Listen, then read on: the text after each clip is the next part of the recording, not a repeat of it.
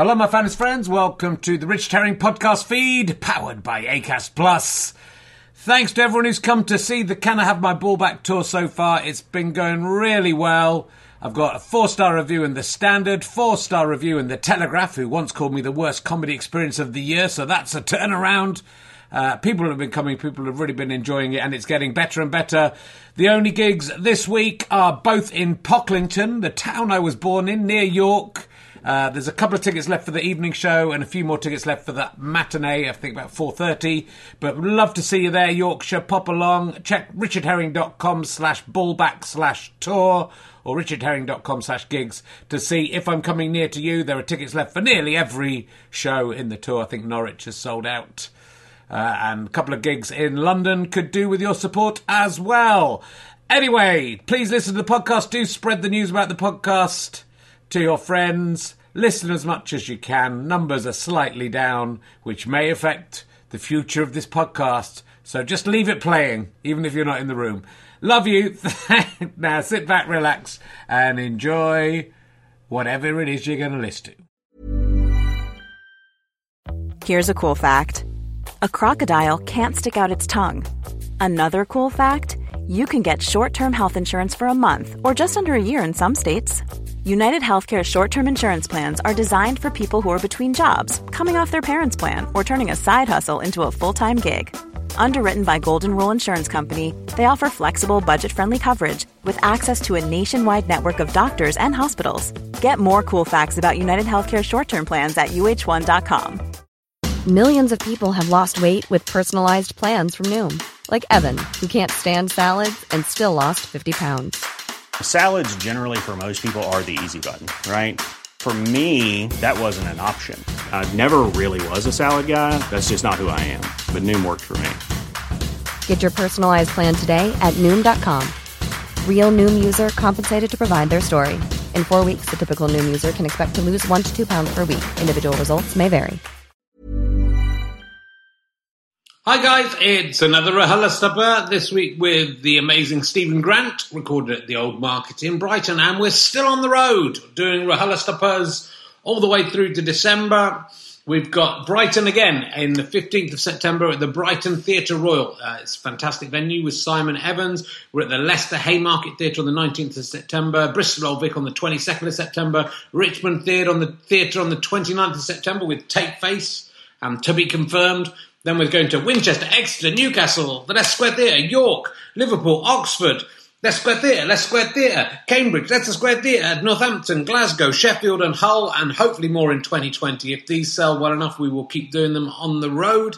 So if you want us to come to your town and if you want us to return to your town, please buy tickets for those shows. Some of them are nearly sold out, some of them aren't selling as well. So just please check out and come along if you can.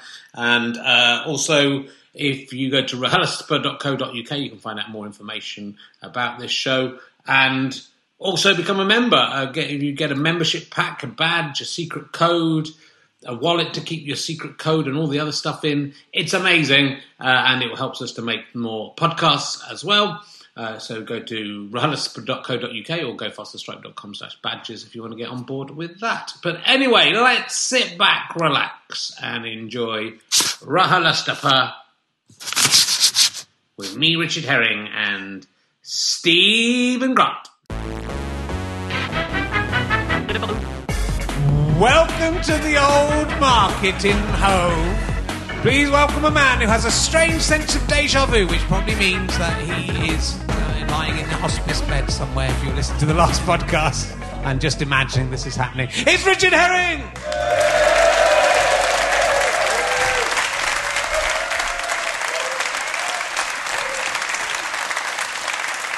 Thank you very much. Thank you. Uh, welcome. Oh, damn, I forgot to come up with one of these. I'm going to have to ad lib one. Welcome to Richard Herring's uh, uh, lovely, smashing, terrific podcast. Uh, but I was uh, hanging out at the Fingerprint Maze uh, in Hove Park, you know. Hanging out there, and one of the guys there, he called it RHLSTP. So I don't know if that's going to catch on. I looked it, you, you didn't seem very aware of the, the fingerprint maze. Have you seen it? It's in Hove Park. It's, uh, I, I looked up the TripAdvisor reviews. Uh, Skyverman Ed N, or Eden, I suppose it might be, said, It's not even a maze, and it's only a novelty. Uh, Chris said, It's a fingerprint you can walk round, anatomically incorrect. So that's good. Uh, look, we're going to crack more or less straight on. Uh, I'll just give you one piece of news uh, from uh, recently in Brighton, the Brighton Argus. Uh, a man who complained about 10 months of missed bins because he lived down a narrow street. Did you see this story? I don't believe what's happening. He's been awarded £50 in compensation. It must have been his lucky day. 50 quid. He'll never have to work again. and I assume he just had 10 months of just carrying his own rubbish to the dump. Let's all do that. That's 50 quid we could have. What we doing using bin men? It's ridiculous. That's the main news story that's happened. Apart from, uh, as I mentioned in the last podcast, I360 losing 3.8 million pounds in a year. Well done. Well done. Well done to you, Brighton, with your rubbish London eye. so I go round, not up and down. So, I want to introduce my guest uh, this week. Uh, only one podcast a week, remember. He's probably best known for his appearance on the Dan and Dusty Show. That's why we're all here. Will you please welcome Stephen Grant, ladies and gentlemen? Come in, sit down. There's a microphone and everything. There's water. Dan and fucking Dusty. Tell us about the Dan and Dusty show. I can't remember it. You said it was going to be obscure. It's so obscure I can't remember it. Is there puppets involved? It was. It was a. pu- It was a. Oh dear. Uh, ITV. You know when ITV want to do comedy, they always think it's not enough to just do comedy. They've got to do something with it. Uh, so they decided instead of having a comedian actually as a host, they had a pair of puppets uh, called Dan and Dusty, who introduced each of the acts as puppets. And then you came on introduced by puppets, and it- Right. yeah. Fucking shocking! it, was, uh, it was pretty poor, but anyway, um, yeah, that was that. And uh, Yeah. since then, my career was whoosh. Yeah. Genuinely, you should be pleased I'm here. Good. We are very pleased. Well, we're saying backstage, you were born and bred in Brighton, but so was your dad and, your. And, my- and his dad, and his dad, and his dad. Um, Stephen Grant, my dad, Roy Grant, his dad, uh, Ernest Grant, his dad, Henry Grant, his dad, Thomas Grant. In fact, they, he had a, um, a butcher's sh- shop in James's Street in the late 1870s. That was like. And the reason why I know that is my father was the chairman of the Sussex Family History Group and went back and he just said, "You just don't- you don't get more Brighton than me." So Right. yeah, cut me, I bleed mung Mungbees. I am like. So he's one of you, unless you're not from Brighton, in which case. Right. That's right, yeah, that's right. Yeah, so um, yeah, so I'm very Brighton, very Yeah. Brighton. Yeah. And uh, you, you ever you ever left Brighton to go live anywhere else? I, uh, briefly, uh, Yeah. I have. I've lived in surrounding Sussex villages from time to time. I was lived in Sayers Common briefly, and I lived in Henfield briefly. Uh, but then I keep coming back to Brighton and Hove. Yeah, well, it's nice. And you, you know, you are a huge celebrity in Brighton. by the, the most famous man in Brighton. Oh, I know no. it's by virtue of the room full of people going. And I walked out. What the fuck is this? But you've made uh, well the Komedia and uh, the the Collector. Club made very much your own. Yes, I mean, I, I mean, it's just it's just numerics, really. I mean, being a resident compare, there aren't many resident compares left in comedy. There used to be years and years ago, um, but um, I'm a resident compare of a comedy club that plays to a thousand people a week. So and and so it's just statistically likely if you live in Brighton and Hove that at some point you've been dragged down for a party or, or a stag do or just a night out and you've seen me there. Um, and the reality of it is is that a lot of people don't recognise me, or Brighton's a bit too cool for school to recognise people until I speak, and then they work out who I am because they've Right. heard my voice because they weren't really looking; they were just listening, they were just sort of staring on their phone, waiting for the acts to come on. You know, so I mean, and then they kind of, oh yes, bloke, I recognise that voice. I just when he stops talking, something fun happens. So I um, so that's that's kind of where it is. But yeah, no, I mean over tw- uh, and, uh, the Komedia's twentieth. Well, the, the night I run's twentieth birthday comes up in um, June of this year, and so that'll have been twenty years of doing two hundred shows a year. Um, like I said, thousand people, over thousand, about twelve hundred people a week, and it's yeah, it's it's kind of mind-boggling just how famous I should fucking be. I, so realistically, what, why are you guys not fucking paying attention? I'm, I'm out there every day bleeding. No, They're just I mean, waiting for the act to come on. That's the they problem. waiting for the acts to come on. I know that's the, that's the way it works. But no, I mean it's uh, I, I love it, and and it's it's kind of weird in comedy. You're, you're used to it. You'll see people go on stage and they're from a place, and what they'll do is they'll talk about how shit it is. And I think there's a bit of sort of Brighton pride going on, not literally pride, obviously, but I mean it's in that much as yeah, everyone turns up with feathers in their ass, going, "We're having a lovely day." But I um, no, I mean it's there's a lot of people who are very proud of this city. They love how progressive it is. They love how forward thinking it is, and so it kind of twists the comedy slightly because you, you can't really put the boot in, and you don't want to put the boot in. You're, you know, I'm pro Brighton, the room full of people are pro Brighton. We just talk about how shit Crawley is. That normally works. I mean, it's works better as well. A little bit of the ribbing, people Portslade. Hey, so close to the action, can't quite afford it. You know, I am. Uh, and it's just a bit of that, really. You know, you've got to, you've got to, you've got to, you've got to kick down. And if you live in Brighton, there's loads of options. But you've been you, I, I, you've been doing stand up. You did Edinburgh. It was in first nine, in the nineties, right? In ninety. 99 first time up to Edinburgh, uh, t- um, doing a, of a package show with uh, uh, Paul Foot and Veronica, Veronica McKenzie. I don't think Veronica ever done, gave up comedy about two, three years later. Paul Foot um, is still very niche, but he's excellent. Yeah. Um, and then 2001 did my first ever show, uh, and then I did about eight one-man shows. that first Edinburgh, were you followed by a film crew? Is that right? Yes, it was really odd. It was um, there was a Channel Four show called Edinburgh or Bust, and what they wanted to do was follow uh, a kind of a really established comedian, uh, one who was breaking through and one who was brand new, to show how Edinburgh worked. But they filmed it and went it went out. I wouldn't say in real time, but like they would film it and then it would go out a week and a half later. Right. So what they filmed me to show what's it like for a new comic coming up to Edinburgh and no one knows who you are and you're desperately trying to get people through into your room, but there's nobody there. But of course, because the program was going on Channel 4, I was full every fucking night. So it was nothing like that as well. Like, Stephen, are you worried about no one turning up? No, because of you guys. Thanks. Um,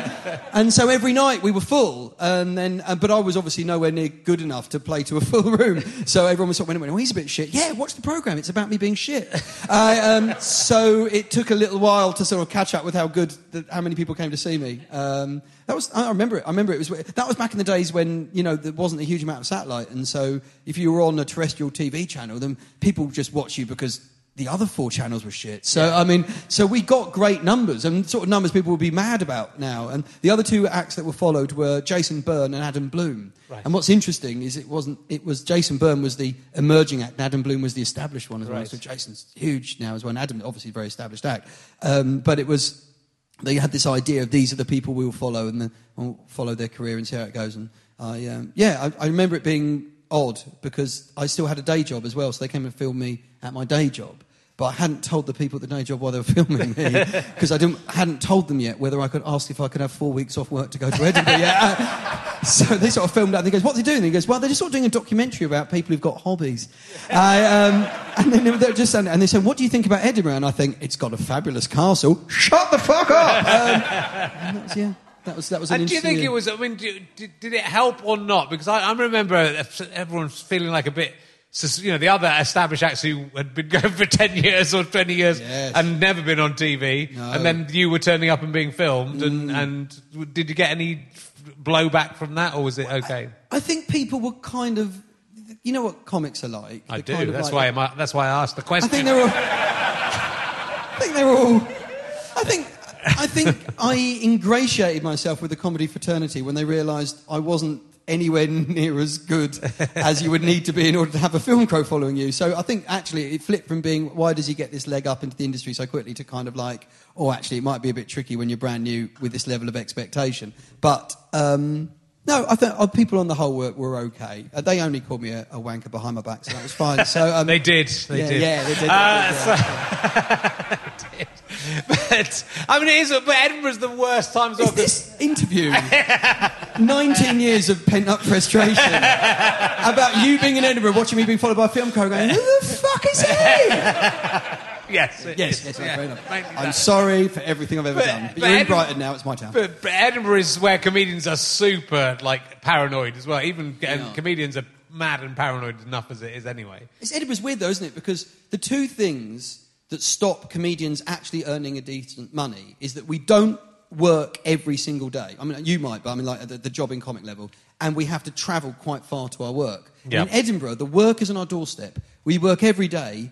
And we lose more money than we do at any other time of the year. And we're sitting there going, how the fuck's this happened? You know, so then we turn up and all the rules of comedy get turned on their head. I remember going up uh, one year and there was a, was it Tony Law, Craig Campbell, and um, and Dan Antopolski had a, a, a, a, a sketch show, the three of them, and the review in the, in the I think it was in something like the Herald said something like um, it was um, uh, yeah uh, fringe favourite Dan Antopolski joined by newcomer Craig Campbell, right? And Craig Campbell had been going 30 years and had his own TV show in Canada and all the rest of it. And, and Dan was as going as long as me then, so that had only been three or four years. But in Edinburgh, all the rules go out the window. Everyone who's an established act, who's like a headline anywhere else, is if you're not anybody out in Edinburgh, then, then you arrive as a new act. And if you're someone who's really established in Edinburgh but can't work anywhere else, then you're the belle of the ball. It's really odd, you know. Watching Brendan Burns basically walk around with a crown, and then it comes to September, and everyone goes, "No, I don't want to fucking work with you," uh, um, and that, that would happen every year. There's kind of this this sort of weird flip situation where it's it's such a bubble. It's Yeah. a brilliant bubble, but it's a bubble. Yeah, it's true. It's interesting. Uh, and I remember talking to you about you. You, you kind of you. I, I was thinking about doing a show about always coming second, and you did a, you did that show. I should about a show called coming- Second. Yeah, yeah. yeah. That was literally about you know the the, the logistics of, um, uh, of of what it means to come second, whether we are a winner-only society. Trying to be quite serious about it, looking at the psychological effects. And I was reading up um, psychological reports of people who retired from sport who'd only done the you know sports where the Olympics were the pinnacle, and they got a silver, and whether that made they felt that they were successful or they were unfulfilled. And it turned out that the actual best thing to do was to come third, by the way, because you got on the podium, but you didn't feel like you'd only just made it, because silver gets that. So actually, the bitterest feeling is silver. Yeah. Basically, what I'm saying is if any of you are in the Olympics in the future and you're about to come second, hang back, come third, be happy for years afterwards. Um, but then I did. I remember I was, but I, I, I, I uh, explored all elements to do with second, including things like the difference in a very class-driven society in Britain about between first and second class. And I remember I, was, I did an experiment. I sent a load of envelopes out uh, with first and second class stamps to myself to see if they would get there first. Okay. And they all got there at the same time. so it's, it's almost completely pointless. Actually, but what, as part of it, what I also did is I tried out at the same time to see how long it would get there. I started writing just like things like a really smudged address. I'd write it in crayon. And in one of them, I just put a picture of me with an arrow just saying him into the address. Uh, and uh, what the, my favourite thing I found out was was that uh, you could actually put sorry no stamp and put no stamp on it. Uh, put any address you want on the front, and on the back, put the sender's address as the address you want it to go to. Okay. And they would send it to that address, saying incorrect, insufficient postage. So if anyone wants to send a letter for free, put any old shit on the front, put the address you want it to go on the back, and then don't put a stamp on it. it worked. Sorry, Royal Mail, but you're fucked. they, might, they might get wise to that now. It's uh, that, the thing about the gold, the, the medals in the Olympics, because quite often what happens is people come fourth, and then the Russians get disqualified. Oh, later on. Yeah, later on, and then you've won a bronze medal, but you didn't get to go on the podium. That must be. You see, yeah, yeah, we're comics, so we're thinking you've got robbed of the podium. That's the Yeah. thing. I think a lot of athletes are just really good at running. I, th- I think the bit when they walk up in front of everybody and get their medal, even though they've been working towards that, they must shit themselves, right? Because that's a bit like kind of like, oh my god, I've got to go out in front of everybody now. Like, what have I got to do? You know, well, basically nip down, get a medal, stand back up again. but what I love as well is that those people get given the medals at their home, don't they? Yeah. There's got to be someone from the Olympic Committee whose job it is is to knock on people's door and go, all right, do you remember Olga?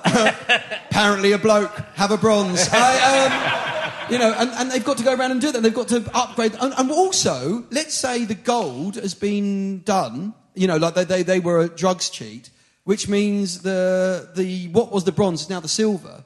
They've got to go to the silver bloke's house, hand him the gold and go, but can we have the silver? Because I've got to take it to that bloke over there now who was the bronze and then get the medal off them. So they've got to, so they'll know because they'll phone ahead, won't they? Yeah. There's a bloke coming around right now with a silver medal for you. Why is that then? Olga, bloke. Uh, um, and then that's, that's what happens. Yeah. What if you spilt some soup on it or Oh, something? yeah, what, what if they. Well, they sell them. A lot of them eBay them, Yeah. don't you? Have you ever typed in Olympic medal on eBay? I have. There's always someone selling them because they've fallen on hard times. Yeah. I know. And you sit there and you think, what sports don't you have a job with afterwards? And the answer is archery. it's no fucking use. If this was the 16th century, these people would be gods, wouldn't they? They'd be like, I don't like him, not a problem. Now, it's like, what are we going to do? Going to be a PE teacher. Shit. Can't turn up with a medal. Run. I'm a fucking Olympic gold. You know, I'm do it. Anyway, so yeah, they sell them. So, but in the second show, was it also about the fact that uh, if I've got this wrong, this is from a memory of a conversation with a long time ago, uh, that you were up for Top Gear. You're very close to getting in the, the original Top Gear. Yeah, yeah. I got down to. Um, I mean, this is going to really test people's memory of Top Gear if you ever did watch it. But before Richard Hammond came along, there was another guy who did about a series and a half, and he was like a he was a used car dealer, and they wanted to get someone who was like a man of the people. And then they worked out that those people aren't very good at broadcasting. So he went, and then they wanted to replace him. So obviously they already had um, Richard Hammond and uh, Jeremy Clarkson, but they didn't have James May yet. So, so I got, I was part of the auditions, going back many, many years, and I got down to the last two. Me and James May, I did a day's filming with Jeremy Clarkson, did the Cool Cornwall and all this sort of stuff, and it was it, that was a brief moment. I don't let myself get ahead of myself, and I just thought, my God, this is like. This will be incredible. It was a life changing job. And there was about five days after the last day of filming, I had four interviews. I had to go for aptitude tests. I had to go through my history to make sure there was anything that wasn't going to bring the BBC into disrepute and stuff like that. Something thinking, please find fucking nothing. I, um, and then I got a phone call from Andy the exec producer of Top Gear. And I remember I was driving to a gig at the time and I had a friend with me in the seat. And so I had him on hands free. So I couldn't, you know, and he said, Hi, it's Andy here. And so Stephen, it's like, we've gone through all your tapes and we've chatted to the execs and whatever. And, um, um, look, uh, and uh, I'm going to say this. We think you were the best person in audition, and we thought you were absolutely brilliant uh, with Jeremy. But the problem we found was uh, you were just a bit too similar in sort of style and sort of like outlook to, to Richard Hammond. Wow. Um, Double burn. Right, I know. I know. I know. But, and here's, here's the clincher here. He said, but if Richard were to ever leave the show, we would really seriously like you to consider coming on the team. Fast forward nine months, right? I'm sat in front of the telly, the news breaks, he's crashed a car at 210 miles an hour, landing on his head. And I'm thinking, I'm fucking in, right? I am in. My life is changing. Now this, I can't, he survives. I how unlucky can one man be? I mean, unbelievable. 210 miles an hour landed on his head, right? People die falling downstairs. I mean, like, how is this possible? Yeah, so I didn't get it. It was Unbelievable. I mean, it's great for his family and stuff, but. Fuck's sake. Anyway, yeah. It's but that, that's show business all the way through. It's you know all these close court the the you know getting that job. I've I've I've auditioned people where you got down to two people and you basically can't decide, and it's uh, you know and you make a decision. Yeah. And if you think if that if that job had been the office and if that job had been you know Tim from the office. Uh, then that would be a life, you know, getting that job for Martin Freeman was, if that was up against him and another guy, that was like, imagine being that guy. You go, fuck, I could have been I, was. I, um, I mean, Stephen Merchant, to. Stephen Merchant and Ricky came to see me Oh, do they? to, in the office. Uh, what's the name of um, Mackenzie Crook's character? Gareth. Gareth, yeah. Wow. They came to see me for Gareth. Wow. And they said, Are you interested in doing it? And this is, and I'm not with her anymore, my agent, but I, I was the same agent for many, many years.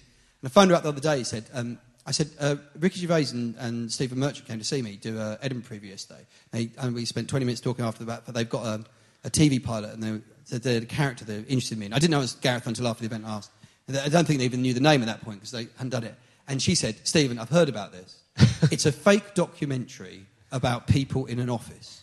Who's going to want to come home from a day in the office to watch people working in an office? Don't go anywhere near it. It's the shittest idea I've ever heard, right? That was my agent. Second. It's kind of thoughtful of them to care that. Most agents was. will go, well, let's try and get them the job. It doesn't matter if it's shit. At least we'll get our No, no, 20%. she said, she said, no, but at that point there was no money in it. At that point they were, they were just, I, mean, I don't know if you remember, but, um, but Ricky made The Office by virtue of actually recording just a piece to camera of himself talking for 10 minutes as, you know, in character and all the rest of it. And, and then th- they took it from there. And then, then it, was, it was the next step. They had a bit of budget and they were going to put together a, a 15 minute kind of like him in being in an office. Yeah. Glad I didn't get on that. It would have changed your life in terrible ways. it, would have, it would have been, actually. It would yeah, have been absolutely. Pirates of the Caribbean. It would have been Yeah, rubbish. what I know. You don't own your own forest. He owns a wood, you know, now. Exactly, yeah. I wouldn't be able to focus on this audience my eyes would be too cross from being constantly filleted. I mean, uh, it's, yeah. Think, think, think of the benefits. No, genuinely, I'm not angry about it. I mean, I, I am always, I'm always grateful. I'm always grateful for the fact that they, they kind of considered me, uh, and and same again for Top Gear as well. Yeah. So you know, Well, I'm pretty angry because, you know, I could have had someone really properly decent on, famous. you?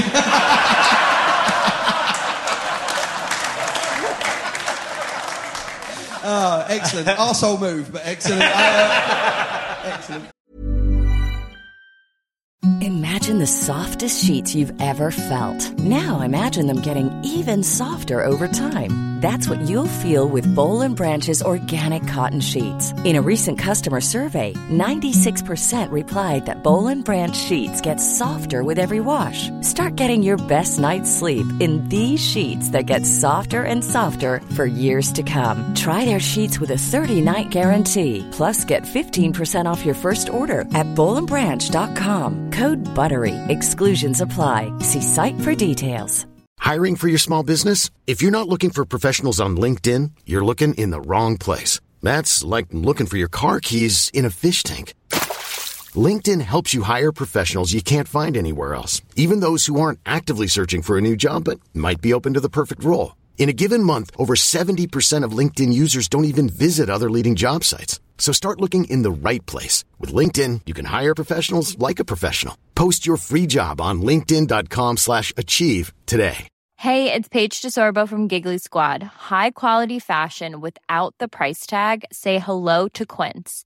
I'm snagging high-end essentials like cozy cashmere sweaters, sleek leather jackets, fine jewelry, and so much more. With Quince being 50 to 80% less than similar brands. And they partner with factories that prioritize safe, ethical, and responsible manufacturing. I love that. Luxury quality within reach. Go to quince.com slash style to get free shipping and 365 day returns on your next order. Quince.com slash style. So, um, what I'm quite interested about you, I mean, you, you obviously do, you would, I mean, you do like more stand up than most people do just by doing your, doing that club. Yeah. Uh, and you, but you're also writing a lot of material, you write a lot of material for other comics, which doesn't do. get talked about very much because people like to pretend it no, I, I made that mistake earlier on when I was talking freely about which people I wrote for, and then it's it's it's kind of not really the done thing. Hmm. Um, I think a lot of comics. It's just the logistics of if you are a comedian and you're going to do a, a, an Edinburgh show and then you're going to do a tour. Once you finish the tour, they want you to do your next tour, and it doesn't leave any time for you to actually write another show. Yeah. You know, like you know when you get musicians, they say, "Oh, where have you been?" Oh, I've been in the recording studio for the last five months, something like that. Well, comics can get other people to write their stuff. I mean, not write as in literally. There you go. There's a show. There's a few comedians who do that, which I mentioned, uh, but most of them will need to be sort of you know hand in hand working with somebody else, saying, "I've got this idea. Can you develop it up and then give it back to us?" So there's a there's a fair bit of that. There's a fair bit of that for Yeah. well-known comics, and there's a little bit of mentoring newer comics as well, and then sort of taking people under my wing when they're new, and then sort of like showing them the ropes in comedy and sort of getting them up to speed and stuff. And I mean, it's, quite you know, enjoy it's, it's, I think from your point of view, it's, it, both jobs are uh, understandably great, and it's great to mentor people, especially. But it is weird that way. You know, I, you know, I've, I'm quite old school about it, and I, if, if I'm on a panel show, I always think, well, I should be coming up with my own stuff. I almost think I shouldn't be preparing too much. I should be ad libbing my own stuff in the panel show. This is why I don't do many panel shows. Uh, but you know, so there's all that pride of this is my show. This is you know, someone might occasionally watch a show and go, "How about doing the joke there? How about doing this joke?" Which is what all comedians would do, right? If you if you're doing a set and Yeah. and a, a joke occurs to you and it's in someone else's routine, you go, "Here's a joke." But it's sort of it's. I mean, it's odd that does it does that uh, does it slightly grate when you see other people getting laughs at your jokes, or do you, or is it? No, I just I, maybe it's. I'm not. I probably haven't got enough of an ego as a comic, to be honest with you. I I see someone else doing my joke and it gets a laugh, and I'm proud that it got a laugh. Um, and I and, and often I'm writing for somebody who is a completely different background and voice to me. So you know, I, I will be like writing for. Um, oh, I can't really say their names, but you know, well, okay, fine. But they're going to be in their early fifties and, and black and gay. So I, um, so uh, you know, I'm channeling my inner mid fifties black gay man, and um, and I'm doing jokes in their voice of things that have happened to them that not happened to me. Sure. And then and then and then they'll get a laugh, and I'll just think that's great because I would never have been able to have done that joke myself. Sometimes I'll write for somebody, and they'll say that joke didn't work. Do you want it back? Right. Okay. And then I'll think, right, but I did it in your voice. Will it work in mine? And then I realise it's quite harsh. I mean, I wrote for. Um, oh, okay, fine. I don't think he'll mind me saying, but I wrote for Simon Brodkin for a fair bit, doing Lee Nelson. And I heard a joke about, um, you know, when he was he, he got into trouble with his new wife really early on when he lost his wedding ring uh, in another woman. Okay, and um, and he said to me, I tried it, it was too harsh. And I thought, well, it's going to be pretty harsh for me, but then I'm quite proud of the joke. So I, so I ended up doing it. Of course, people look at me as if to say, you monster, and so I'd have to drop it. So, so quite often that joke won't work for me, and, I, and, and it will only work for the people I'm writing for. Sure. Yeah. And you right, you know, you come up with a lot of stuff. Obviously, if you're comparing, so if you're comparing the the creator, do you? Is it always different stuff? Are you? you Yeah, I mean, there's a little bit of material that I'll be working through, but one of the reasons I've got away with not having to write for myself for so long is I'll talk to a crowd, I'll wait to see what they say, and then I'll try and come up with something off the top of my head. And I've got fairly decent sort of pub quiz knowledge, and what I mean by that is, I mean, I I know a little bit about everything. So I can usually find something on that, then I think I can turn into something and come up with a joke. But most of the time, it is just trying to think about it on the fly Yeah. and then come up with stuff. And I, I try to be sort of quick and sparky, but it's also for my own benefit. Otherwise, I get bored. Sure. You know, if I was doing the same jokes four or five times every week in the same venue that I just drive down the road to, then it would be a job. Yeah. You know, and um, I mean, I'm looking at you guys, and you've got jobs, and I'd hate to be like you. I mean, just so, I mean, how do you live? How do you live? It's disgusting, isn't it? and most of them do IT as well, so it's Oh, even right, worse. right, right. It's even worse. That's my background. It's a year 2000 consultant. Amazing job. Work dried up 19 years ago, but up until then, pretty fucking busy. So- Um, I, you know, I don't think it's. It, I suppose you know, I write scripts that are for other people, like, you know, when you're writing sitcoms or whatever. So it's not, and I, I get it, Mm. but you just, you know, it's sort of, it's sort of weird to think that there's this. It, often, like, you know, I know a few comedians who do this, and you think, you know, you're a really great comedian. It's your time. turn. It's, your time. It's not ability. It's time. Yeah. They just don't have the time. Yeah, yeah. They go. I'll get an email from somebody, and it'll be a page of ideas. I've got some stuff on this. Can you work this into material? And then I'll just send it back a day later. And Sure. they'll go, great. Cheers. Yeah, but then why don't they do a bit less, you know, and let someone else have a go? There's, there's so many people on TV who are in everything, and you kind of go, just fucking, you've got enough money, you've got enough exposure, let some other cunt have a crack. Stephen Grant, he's a cunt, let Yeah, him have a I- crack. Yeah, um, do you know what the weird thing is about it is? Is that is if they were to do that, I'd end up with less work, not more. So because currently I'm writing for the people who want more money, uh, rather than them handing over the work to people like me who could do the job. So as it stands right now, if they can continue to be quite so greedy, that would be amazing. So um, yeah, it's just the nature of the beast. I think I I, I, uh, I I know that ten years ago the idea of having another comic writing for a comic was weird, but it's just the norm now. I think it is. I mean, I'm sort of old school, and uh, you know, my old schoolness kind of blurs every now and again. And I decide I've got to move into the modern world, but that that one just feel it just feels like you should be to me. It's still, fun. Especially with like, I and not so much like a panel show and like gags in a panel show, but like. uh, If, if you're writing an Edinburgh show or a, a show you're going to tour, it, should, it feels like that No, I should mean- be coming from. I, this is this, this, this new phenomenon in comedy called the director. Um, You know, I know directors exist in all forms of entertainment and have done for many years previously. But the idea is now that you know, if you go up to Edinburgh, you have an, a director, and what typically, typically is is a comic who knows Edinburgh quite well, who watches over your show and just tells you what mistakes to not make. Yeah. And it doesn't change the content or the dialogue or anything. And that's the thing. I mean, there was that. I was talking to you just before we came on about the uh, the BBC Radio Music Awards, and I worked on Geoff Norcott's show, which was uh, right meaning, uh, right leaning, well meaning, and uh, which got turned into a Radio Four one off, which won the comedy award this year. Yeah. So, and, and Geoff phoned me up three days beforehand, going, "Look, I think they've included me because they just wanted to show that there's some diversity involved." Because he's right wing, which is about as diverse as you'll get on Radio 4, okay? And, um, and, and, and all I did was take his story and add jokes into it. So it was, it was what happened in his life. I'm not about to say, hey, could you say this thing happened in your life instead, because it's an Edinburgh show. So just to try and make it funny and change the order of the words and stuff and make it just that little bit punchier. And then he was so sure he wouldn't win, he went off and did a gig and he sort of left us there. And then he won. And I went up to collect it with two other people who worked on the show who I'd never met before. Okay, because all I did was actually write. I never got involved with the recording. And, um, and you know, it, was, it didn't feel like we'd cheated, but it was really weird because we were collecting the award for his comedy show that was autobiographical. Yeah.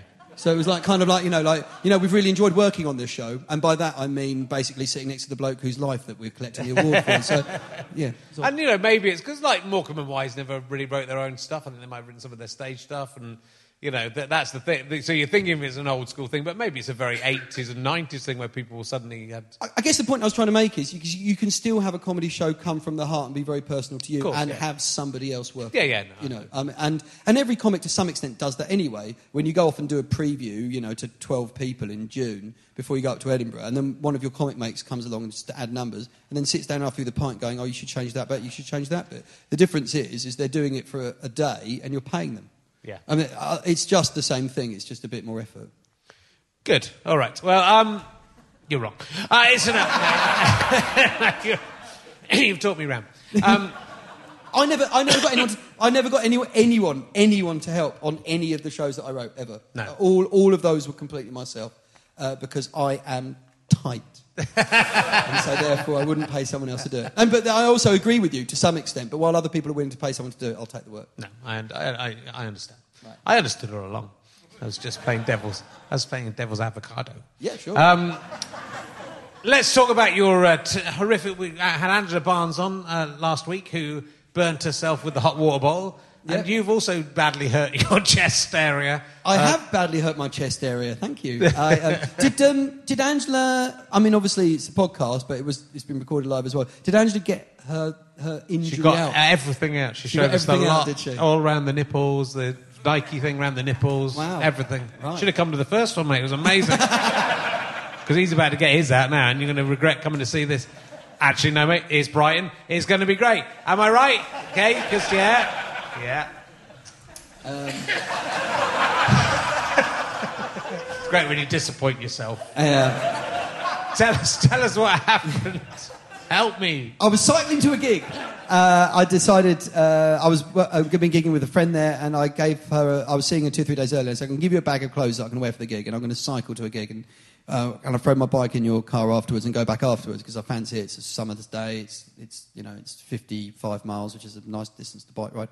And then she said, "Fine, yeah, whatever," and I'll see you there. And then I was cycling to the gig, and when I drive to a gig, I have a habit of spending the, the last 30 minutes before driving there. And I'm, most comics are the same, just going through in your head a little bit what you're going to say, um, which is perfectly acceptable to do in a car. But on a bicycle, you need a slightly more concentration. and so while I was just basically muttering to myself under my breath what jokes I was going to be doing um, and going through the trees, well, not through, literally through the trees, but going down the road next to the trees, the shadows hid loads of potholes that I didn't notice. And then my front wheel disappeared into a pothole. I was going fairly fast, about sort of nearly 20 miles an hour on the bike, and um, the back of it just trebucheted me over into the ground, and I hit the tarmac really hard, um, all of it on my shoulder. And uh, I remember little. It's a bit patchy because I came in and out of consciousness. The first thing I did was stop Strava because I don't want to reduce your average speed. I, um, you want to be going fast when you crash, otherwise you look a pussy. I, uh, second thing I did is I actually took a selfie with my good working arm um, because the likes were off the scale, Richard. And, um, and then I dragged myself off to the side of the road. Uh, then I think passed out. Then when I came to, a cyclist was coming the other way, and the driver who was behind me had stopped, and they were sort of checking on me, and they collected all the bits of my bike that sort of like sort of fell off the road. Um, and they was on the phone to the uh, ambulance man, or the 999 or whatever, and they were, they were describing me. So they had my phone and they were describing me to the person, the dispatcher, and they were going, "Yep, that's blue. Yep, that's blue. No, that's blue as well. It was pretty much all blue." And they looked at me, they realised I'd woken up, and they went, "Oh, they'll be here really soon," and handed me the phone. And then I kind of like dipped out again. And when I came to, uh, I was basically woken up by a helicopter air ambulance landing in the field next to me. Which was very bittersweet because at that point I was just sort of feeling just a bit confused. And there was that dawn. Well, it was bittersweet because there was a little bit of me that went, "Oh fuck, I might die." But there was another part that went, well, I've never been in a helicopter before, so, you know, it could be a fun day. And um, they landed and they ran out and they sort of checked over me. And what I didn't realise is they were checking for shock. They were worried about shock because shock is apparently the biggest killer in a road accident. But I wasn't in enough shock to get in an air ambulance. So they fucked off. And they just sort of left me there waiting for a normal ambulance, right? Which feels like, feels like an Uber by comparison. And if I'd known that, I would have feigned astonishment. And I'd be like, how is he? He's just so surprised. Put, him in the chopper. And then they disappeared off, and then, and then the normal ambulance came up, and it was quite funny. They put me in the ambulance, and they put my bike at the foot of the little bed that you lie in the ambulance, and they had a strap that went round it. And I went, oh, that's useful. You, you can use a strap to put the bicycle in. And they went, yeah, we, we get a lot of bicycles in here. I went, oh, yeah, that, that might happen then. Um, and then they, they drove me to Worthing uh, General Hospital, which, I mean, it's just, I mean, I mean I, as soon as they wheeled me in, I brought the average age down by 20. And it was, you know, surrounded by people who'd had a fall. And I um, filled me with, I mean, you know, painkillers. It's so weird, isn't it? You know, always hear about celebrities going, oh, I'm addicted to painkillers. And you think, oh, get a proper dealer. And, um, but like, I'd never had proper decent painkillers before. They're, they're, have you ever had like, No, no. they're incredible. They're incredible. I, I, can understand. The only reason why we don't all go and take painkillers for fun is because there isn't a drug culture to go with it. If you think about it, if you smoke dope and you go to like an open air festival, if you take coke, you know, you'll go to you know a, a, a, the races or you know or just a business meeting or something. I don't know. Heroin, you're going to be in a den somewhere. You ecstasy, you go to a rave. There's no drug culture to go with strong painkillers, is there? It's not like kind of like, oh, come around mine. We're going to watch Only Connect. It's really tricky, but I'll never get a headache. You know, that, that's like kind of like, hey, I'm on codeine. I'm going for a poo. Hold my hand. You know, I mean, there's, there's nothing. There's no drug culture with it. So I was on these painkillers, and they're incredible. And then they, they X-rayed me eventually, and it uh, broken it. I basically uh, broken it in 11 places my collarbone. It, um, I'd knocked my entire shoulder into my rib cage. And they were saying it's quite, cycling's a good way to get thin. And they're right, because I, I, I, was two inches thinner in seconds. And they pulled the thing back out and they said, well, look, the NHS don't really ever bother with uh, collarbones. They don't do anything. We wait to see how it heals. And they showed me the x ray, and it looked like a potato waffle. It was just all in different directions. So in the end, I had to get someone else to kind of strap it all up. And then, so I've got a, a metal uh, plate that starts my neck and goes all the way down to my shoulder, which holds it all together, which I'm going to do my best to show people. I don't know if you're squeamish, not a good time to look. I'm going to do my best. Very squeamish. Oh, yeah, I'm quite squeamish, but I'm more about blood and stuff. It's not well, still, no, there's no blood. It's not there's still no bleeding. No, no, no, no, there's no blood. and then, uh, and so I got, uh, it, it, was, it really stands out, and I got fed up telling people how I did it. So what I did is I got a tattoo put over it to explain the actual accident. So, um, so that's for the benefit of all of you. That is a diagram of me coming off my bicycle, going down my shoulder. So, and that's the rule now. Uh, that's my first ever tattoo, and I got that in my early 40s. So any other tattoo will have to be to explain the injury that it's next to. Um, which was a little bit worried because two months later I burnt my hand really badly taking a frittata out the oven, which I thought genuinely concerned I was going to have to get some kind of kitchen tattoo. Um, but yeah, no, it was that kind of moment of like, oh, crumbs, I might die. And then I had to have like about six months of physio to get all the movement back in my arm. And, um, and six months of going to, you know, do exercises every day kind of changed my life. And I kind of, so I've, so I've you know, I mean, that's the thing, I've lost about uh, a stone and a half and, you know, I've got like loads fitter and healthier and I feel great. And I appreciate if we were doing this podcast in America right now, you guys wouldn't be able to stop fucking clapping. But I, um, but this is Britain. You see someone a little bit thin, and you sit there and you think, "Oh dear, probably stress." I, um, in fact, actually, I'm in my early 40s. I bump into people that I haven't seen for a year, and they've seen the fact that I'm loads thinner, and they just go, "Thyroid?" I mean, like, it's like you know, in your, in your 30s, if you lose weight, everyone goes, "Well done." Now they all think I'm dying. I mean, yeah, anyway, so that's that was. Uh, that I've was, lost a stone and three quarters just by stopping eating chocolate and drinking. So you don't have to. You don't have to Is that fall really off a what- bike. Yeah. Now they fucking clap. Now they clap. Anyone can have an accident, mate.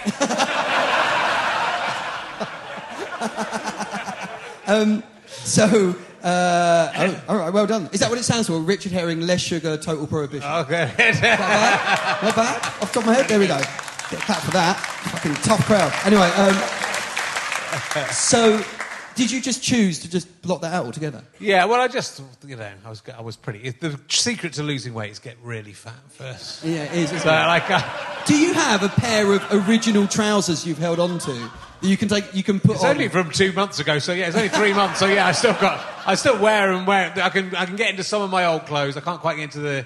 I did wear my uh, the suit. I was thin. I was thin about five years ago, and then I had kids. so is the suit really recent? This is, this, this is seven years old. This, this is when I got married, so I was fat. I was fatter than I was when I got thinner. All right. But this is This I'm- is on the way back I'm about the same weight as I was when I got married now. Right. But five years ago, which is you know after Yeah. I got married, I, I, I got I went down to. So you've uh, lost your baby weight then? Yeah, I, I've got I've got I'm about halfway back to where I was at, at the best. So I, um, as we all do as comics, every now and again we have to get suits made if we're going to do corporate work or appear on TV and stuff like that. And you, you're always told, oh, go and get one tailored for you. Um, and I spent many, many years working uh, on Radio 1 uh, for writing, doing comedy. And they used to give me free record bags because like, the record companies would give loads of freebies to the DJs they wouldn't bother with. So they had a box by the door that if you worked at Radio 1, you could help yourself to it. So record bags, typically, sort of fairly large satchels. And I always have them, because I'm right-handed, over my left shoulder. So five years of having all my stuff on my left shoulder meant this shoulder dropped, dropped, and dropped. And when I got my suit made up, the guy said to me, "Do you realise your left shoulder's nearly an inch and a half lower than your right?" I said, "No, no, I didn't." So they made the suit up so it kind of corrected it and looked great. But after I had my surgery for my collarbone, what I didn't realise is while I was under, the surgeon fucking corrected it. Okay, right? So I'm now symmetrical again. And I went to, and this literally about two months later, went to put the suit on to go and do a show, and I went, fuck, it doesn't fit. What's going on? It doesn't fit correctly and all the rest of it. And I was having a, con- I made a meet with the consultant. I went, did you correct me? He went, yeah, I thought it got knocked down as a result of the accident. No, that was years of getting it in the right place. So I had to chuck it away. I had, to, I had a really decent suit. I thought you said I had to get him to stamp on my shoulder a bit. yeah, could you fuck the other shoulder, please? these these suits cost three grand each. I'm not throwing these I know, away. I know. It was, I had to bin it. Um, but yeah, no. I mean, when you lose a load of weight, you get rid of. That's the thing. Um, you, you'll see sort of people, and I don't want to say women are much more sort of triumphalist about it, going, "Oh, it's great, you're getting new wardrobe." If You're a bloke. You like your clothes. I'm gutted. I'm looking at all these great clothes, sort of thinking, "Can I?" So can I just shrink them? Can I put them in a 90 degree wash and hope they get smaller or something? It's- yeah, it's rubbish. So the accident hasn't put you off cycling, though. No, no, it's, I'm really addicted. Uh, I, I, I, that's the thing. I kind of got into cycling as a way of getting fit. Um, well, actually, I, I, honest truth was it was because uh, I was trying for a baby for quite a while, and uh, this is my late 30s, and I'd left it a little bit late. It's that classic middle class thing of that middle class people tend to, you know, people talk about infertility, it's almost entirely a middle class issue because working class people have children much earlier in life, whereas middle class people more like to travel or you know, or study, or work on their businesses, or get a sound financial footing. And that's how IVF works, by the way, is it knows you've built up a fair amount of money over the last few years, comes along, slowly claws it all away from you until eventually you've got nothing left. You're effectively working class, and then conceive naturally. But I, um, um, uh, how do the doctors do it? and, uh, and, and, and when I was, we were trying for baby, me and, and, and wife number two, and we, we were, it wasn't kind of working, and they said, look, the, the best thing to do for a bloke is to, is to exercise, keep your blood oxygen levels high, you know, and um, I thought, right, okay, fine, good, that's what I'm going to do. And, and, and, and I tried running, and it really hurt my knees, and I tried swimming, and I realised like, I, I last swam when I was 15, I'm useless at it, and I thought cycling, that would be a good way to do it. And um, I mean, it's one of the jokes I talk about on stage. It's not strictly true, but actually, there is a, an urban myth that if you cycle loads, um, being on a bike saddle can kill up to 50% of your sperm. Which was my, my go to joke there is I needed this information when I was in my early 20s having sex with women for fun. fabulous. They're going, oh, Stephen, don't let go of me. And like I said, don't worry, love, I cycled here. You know, I mean, I, um, I don't think it's an acceptable form of contraception, but I. Uh, but yeah, I started cycling in order to get fit, in order to make babies, and um, and then it kept going, and then and then once I had the accident, I did loads of gym work to try and get the movement back, and so I, I stuck with it, and yeah, but I, I, I love it. It's uh, it's weird. It's uh, today I went out um, an hour, two and a quarter hours, and just over I went over the, the South Downs four times, just up the top, down, back again four times. And you know, and a lot of people go, "That's mental. Why would you do that?" And I said, "Because at the end of it, you feel good. Partly because it's over, Right, um, but also because and people say endorphins. But here's the weird thing, right? There's there's two sides to endorphins. You get the real kind of the Instagram type people going, "Oh, it's incredible. I've done exercise. I feel amazing." But actually, uh, and you'll know this, a lot of comics, I don't say struggle with demons or something like that, but the problem about having a job where you've got a large chunk of the day free is you've got a lot of time to think about why your life is so pointless. And, um, and uh, what cycling does is it allows those sort of slightly darker thoughts to sort of like sit a little further away from your thought processes. Um, it, you know, for a lot of people, exercise is about feeling good. And for me, it's about not feeling bad. And I, I have felt the least glum and miserable since exercising ever. But it's not really an, ex- it's not really an advert, isn't it? Hey, want to kill yourself? Want to go on your bike? Because after two years, you'll be slightly diminished in those feelings. Right, okay. Um, but it's, but yeah, I mean, the endorphins work in two different ways. One of them is to feel good, but more importantly, it's the one to not feel bad. And that's absolutely why I do it. sure. And you're doing, you've got a, a cycling podcast, which is not uh, exactly for the. It's not a crossover podcast, I wouldn't say. As a non-cyclist, it was a little bit hard to. Yeah, I apologise. Some of them will be a little bit technical. I do it with a girl called Raya Hubble. She's uh, a triathlete and an Ironman athlete, and it's quite good because obviously sometimes you've got a male-female podcast and the voices, and they're thinking, oh, is one of them just an auxiliary voice? But actually, she's the proper athlete. She's the one who trains. She's got like a coach. She's, uh, you know, she came second in the European Aquabike, but she's she's mad and she's funny and she's a laugh. And so the two of us have have been mates for ages. And I suggested, well, we should do a podcast about cycling. But I'm the enthusiast and she's the athlete. But we do do podcast episodes that, if you ever look at it, it's called the Cyclist Pod, where it is just for everybody, like like how to get into cycling. And also we do an episode, I think it's episode 25, which is just called Sex Sex Sex, which is basically deals with are cyclists better or worse lovers? And um, you have to listen to it, but it's pretty offensive, to be honest with you. I, uh, uh, but, it's, but it's funny. And the thing is, uh, we found that cycling is hugely popular, but it's very dry. People take it very seriously. And I wanted to just add a bit more of a laugh to it. Um, and that, I, think, I think comics, I mean, your podcast is brilliant, but all comics who do a podcast tend to be quite good at it because they're just naturally funny. And when a comic talks about something they really know a lot about, like Jim Smallman talking about wrestling, you know, or even um, like Alasdair Beckett King talking about laws, and you know, L O R E S there is instead of actual laws. Though, though um, there is another um, one as well. Uh, there's another comic, a Northwest comic, who does one about actually quirks of the legal system. When a comic has got a, a knowledge about something really specific, but does and then talks about it in a funny way, it's, you know, it's, it's as closest as you'll get to Edinburgh without being in Edinburgh Yeah. to find a subject because every comic goes on stage and does things that they want the audience to hear. And that's why Edinburgh is so popular because it's an, a, a month of them going, no, I'm going to talk about what I want to fucking talk about.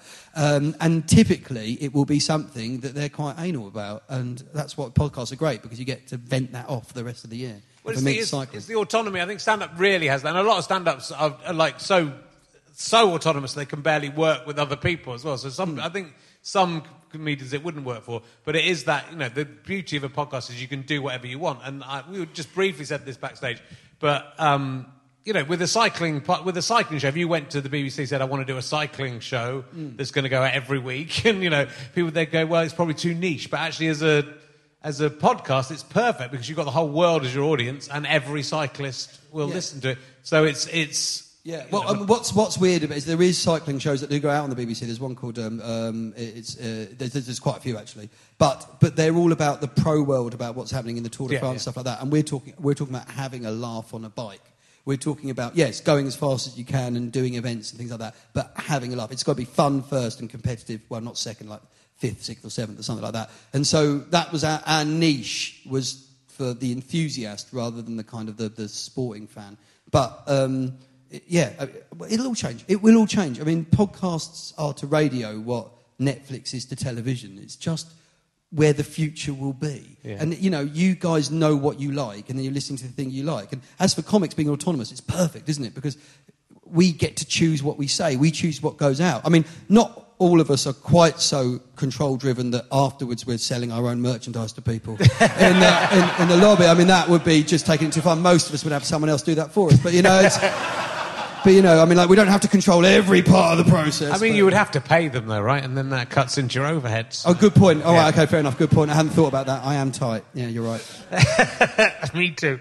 Um, but that's you know it is that's that's the that's the, uh, the thing about it I suppose is that like a lot of TV is you know it's someone else coming up with ideas and then trying to find the person to put it in and the comedian just comes up with the is his own you know is his own business or her own business doesn't need that other person so in a way that gatekeeper is, is dilutes things Some, it, sometimes it works though I'm not saying it never works but a lot of the time it's get it's, you get someone who isn't that creative deciding what the show will be and putting someone who if you'd said to them You write this, uh, come up with an idea for a show and put it on for me. It would be a better show, I think. Yeah. My, my worry is though, is because I mean, the, the more successful podcast and yours is really established is obviously you've got advertisers, and and you're.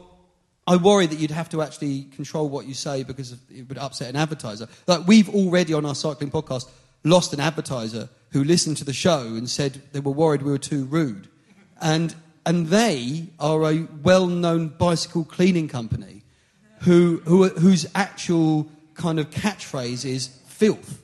Okay, right? And they have T-shirts with the word "filth" written on it, and they said we were too dirty. right? And I just thought we were a marriage made in heaven, you know. But but I always think that the, the, the price you pay for doing whatever you want and saying whatever you want is commercially you are going to be less successful. Yeah, but it doesn't, you know. But I think it, it's true, and, and but I th- and, and I think that is the problem that podcasting is now becoming mainstream and. That, yeah, that might, what I loved about it was you could do whatever you wanted, and that's what actually was the appealing thing to me in the first place. I didn't care about everyone else said, "But you're not making any money. What are you doing? You're not making any money." And I said, "I literally don't care mm. about making money. I'm doing what I'm putting the stuff out that I want to put out, and that's all I care about."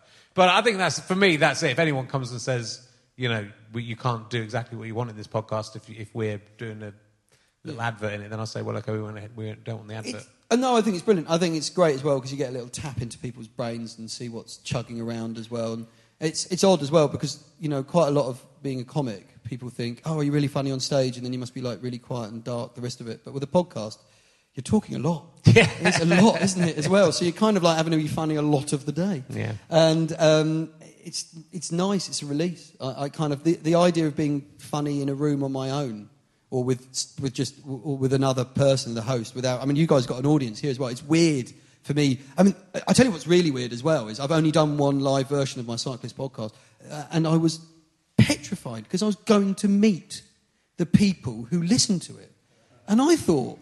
I've been nicely shielded from those people for Yeah. years. What if they're like, like properly fucking mental? Like, you know, like off the scale. Like, because then, you see, as soon as you see, like, you, you've done loads of live shows. Yeah. You know what your audience looks like. So when you're recording it not live, uh, do you ever... Doesn't doesn't make me any happier though, Steve. You see, you're just describing my life here. Do you ever do any non-live podcasts? Or are they all live now? I, I used to, but the, these this this one is always. I do um, I do uh, stone clearing. That's not that's not. Play myself at snooker. That doesn't usually have an audience. Can you close? Do you close your eyes when doing it, and you can see the people at home or in their cars or walking? I try not to think about them for those podcasts. Like, I really, I really fear for who those people are. Um, no, no, no. But it what's the? You know, it's that thing when someone comes up to you and goes, "I'm listening to you now." That's the, that's the that's the sort of weird, uh, the weird element. Well, I um, the, the problem I've got with so many people having seen me in Brighton is that for some reason the Komedia is really popular with first dates. Right. And I get loads of people saying, I went on my first date to Komedia and we're now getting married, so we thought it'd be brilliant if you could come along and do some jokes at the wedding. And you've always got to explain to people why it's a slightly different environment to a comedy club. And I always go, Are they going to be sat? No. Are there any old people? Yes. Are there any children? Yes. Am I coming on after speeches in which people say how great love is? Yes. Well, there are five reasons why it will not work. And, and the only times I've ever done it is when they've thrown so much money at me and I've gone, Ryan, I'll ruin your big day. You fucking pay for it. Because comedy, if I have a bad gig, it's a bad day at the office. But if you ruin someone's wedding, Yeah. you ruined the be- wor- biggest day of their life. But I know loads of comics who will happily do it, who will absolutely stink the place out, grab the money in a lovely crocheted envelope, say thank you, and fuck off out of the venue. Astonishing. But yeah, I mean, that's, I mean, it's like you say that you meet, I get people coming up to me telling me about their stories about when they were at Komedia because, and, and you know what the worst one is? And this is, you're going to like this, this is a comics joke. Is I had people come up to me after a gig and they go, Oh, Stephen, really enjoyed the show. It's great to see you're still here, right? Because I used to come here when I was a student and like 10 years ago, and you were the compare now, and it's good to see you because I've always loved your stuff, even when I was a student. I go, What do you do now? And they go, Oh, right, well, I'm managing director of my own digital marketing firm. We've got 18 offices, four of them in LA and stuff like that. Yeah, I just, uh, you should come up and visit us. We've got a farm out in sort of West Sussex. Well, some of it's in West Sussex, some of it's in Surrey. And, uh, and you sit there and you just think, Right, so while I've been plugging out the same stuff, you have gone from student to literally world authority, you know, and, and there, that's the thing, isn't it? And they always turn to me and they just go, why aren't you on the telly? And I just go, because Richard Hammond lived. Um,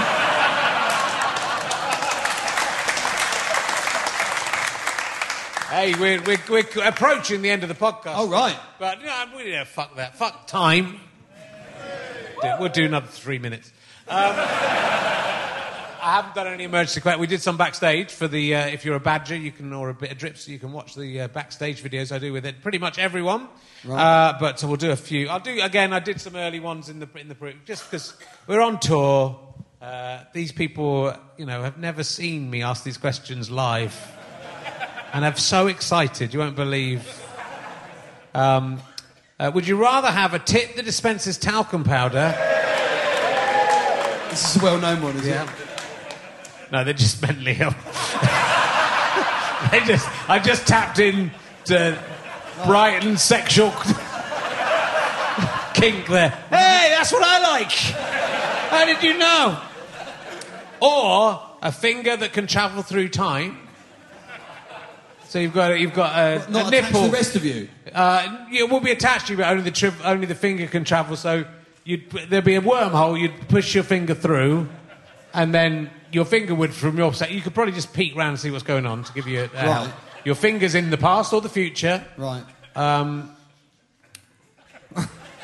but you're still here. You're still here. Kind of feeling this hasn't been thought through. I know. I have thought through. I just nearly drifted off for a second. I haven't, I haven't done this question for a while. This is a golden oldie. So you could poke someone or, tu- or flick something, but you couldn't do much more. You could play Subbuteo against someone. You could really ruin someone's Subbuteo game. I've gone through to the 70s. Um, right. Uh, but you could go anywhere in the past or the future. Push the very heavy buttons on a transistor radio. Yeah. Right, okay. You know, Right. Poke someone. I, I, I think the, the fingers, I, I, the idea of time travel is brilliant, but if it's only down to my finger, I feel like I'm not getting the full effect. Well, you know, it's, do you want it or not? I think It's the like it's your finger or nothing. I think a. No, I, I, I think from the point of view of party trick, the tit that can dispense talcum powder. Yeah. Yeah, because the thing is, it's both actually useful and also memorable.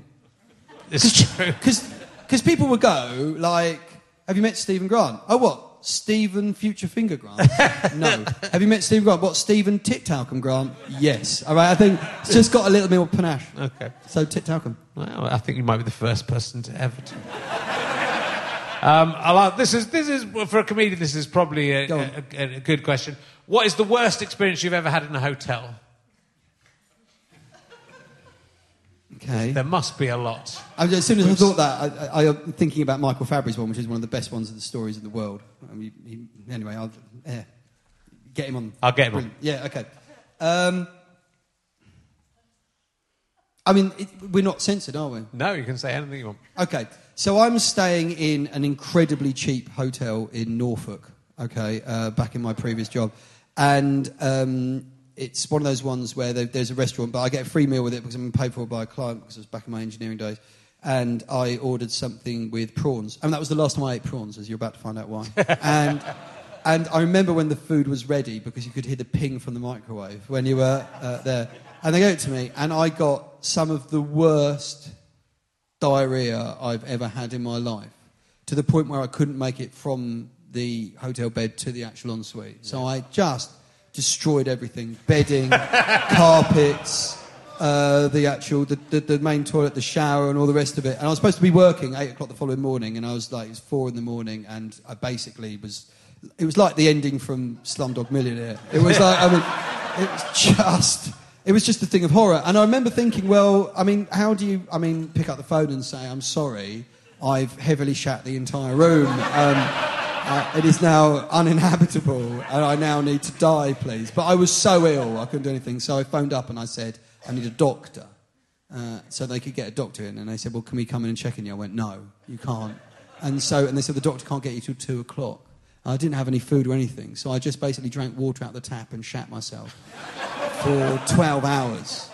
And when the doctor came in, the doctor said, I can't see you in here, it's too horrible. And, and, and I went, You've got I literally can't see you. I can't see. Yeah, yeah and, uh, and I said, Look, you've got to, because by then I was a bit better. Uh, but I know I couldn't clean anything up. And um, yeah, I've, got, I've taken your question quite literally, haven't I? I Yeah. um, a all lot of people will have a funny story about bringing a girl back good, and this all a bit good. weird, and it turns out they're related. And, oh, what shall I do? Uh, no, no, I just, I, I mean, I, uh, I think the worst thing that happened was is that I tried to clean everything as best as I could. And I rolled up the, the, the bedding and everything like that and just into, into bag. And I asked them to give me some plastic bags and stuff and said it was like, obviously, I had a few accidents and stuff. And I was in my late 20s then. And it's, yeah, I mean, like, it was awful. I mean, it's just so bad.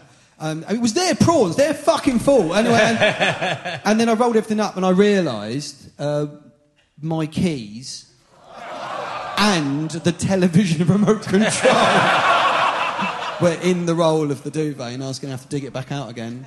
And I, I genuinely phoned the RAC to find out how much replacement keys, rather than deep dive through my own uh, sort of feces to get the keys. out. Wow. Yeah. Do you know what I've told virtually nobody? What is it about? Do you know, there are. I don't think either wife two or one know that. story. to be fair, that's that's trying to keep them. Um, yeah. So yeah, that was probably my worst ever story as Yeah, well. that's pretty bad. Yeah. We can't rescue this, can we? I. Uh, yeah. yeah. I'll ask another question, see if we can. Uh, Bring you it know, I'm very tempted to end the podcast. and in fact, just delete the rest of the podcast and just put that out. I'm, without me even asking the question, I'm going to put. I'll use a different question. You go, wait, why? sneaky have feeling that won't why make is- it into the Why edit. are you telling me this? What is wrong with you? I didn't ask that.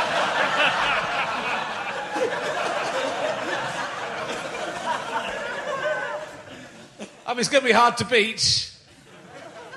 Does anyone want to share a hotel room with me ever? Oh, God. Oh, God, everything just seems awful now. Um, all right, I'll ask you question 714 if you're following at home. I mean, you know, it's pointless asking, but here we go. Have you ever suckled on the dugs of a barren old woman? the ducks. The dugs. The dugs. Oh, the dugs. the dugs is the sort of Dugs. Shakespearean word for. of a- and I of a believe in the Shakespearean times, uh, the, the sort of b- Uh, barren women would sometimes suckle children with their ancient dugs. I believe. I think I might have just made that up, but. Define old.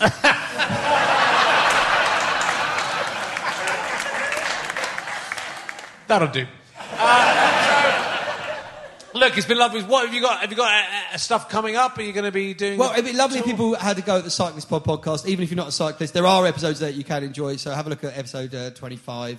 There's also one called Running as Shit, uh, which, which we just basically put the boot in on running. So if you don't enjoy cycling and you don't enjoy running, you'll enjoy that.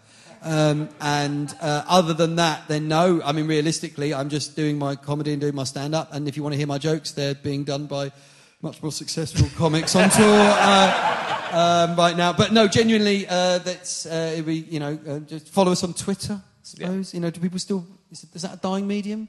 Is it dead by the time I think it's out? okay. Twitter's doing okay. It's all right. Okay, you can follow me on Instagram as well. I mean, face tune it to fuck. I look 28. I um, but no, I uh, yeah, yeah. So um, yeah, um, listen to the Cyclist Pod podcast and follow us on Twitter and maybe Instagram. Well, thanks so much. I've been trying to get you on for a long time, Stephen, and it's fantastic to do it in your hometown of many generations of Grants. Ladies and gentlemen, Stephen Grant! one of yours.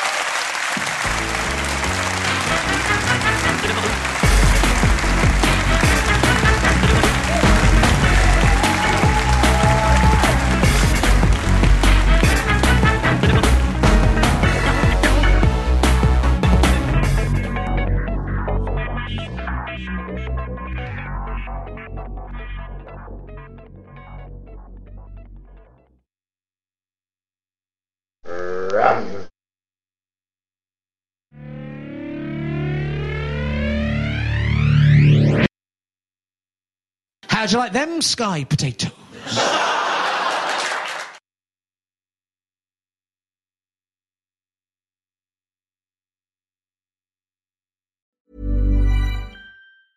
Ever catch yourself eating the same flavorless dinner three days in a row? Dreaming of something better? Well, HelloFresh is your guilt-free dream come true, baby. It's me, Keke Palmer. Let's wake up those taste buds with hot, juicy pecan-crusted chicken or garlic butter shrimp scampi. Mm. Hello Fresh. Stop dreaming of all the delicious possibilities and dig in at HelloFresh.com. Let's get this dinner party started.